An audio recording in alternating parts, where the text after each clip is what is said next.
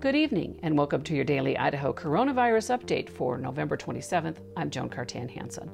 On Friday, the Idaho Department of Health and Welfare added 1,997 new cases and 14 new deaths to its statewide total.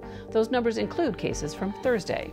That brings the statewide total to 98,500 known cases and 909 deaths.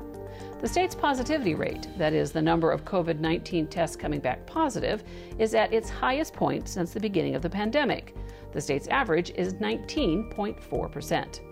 The State Board of Education will allow more applications for grants to help families pay for the cost of remote learning. The program had been closed because so many people applied, but officials felt some families needed more time.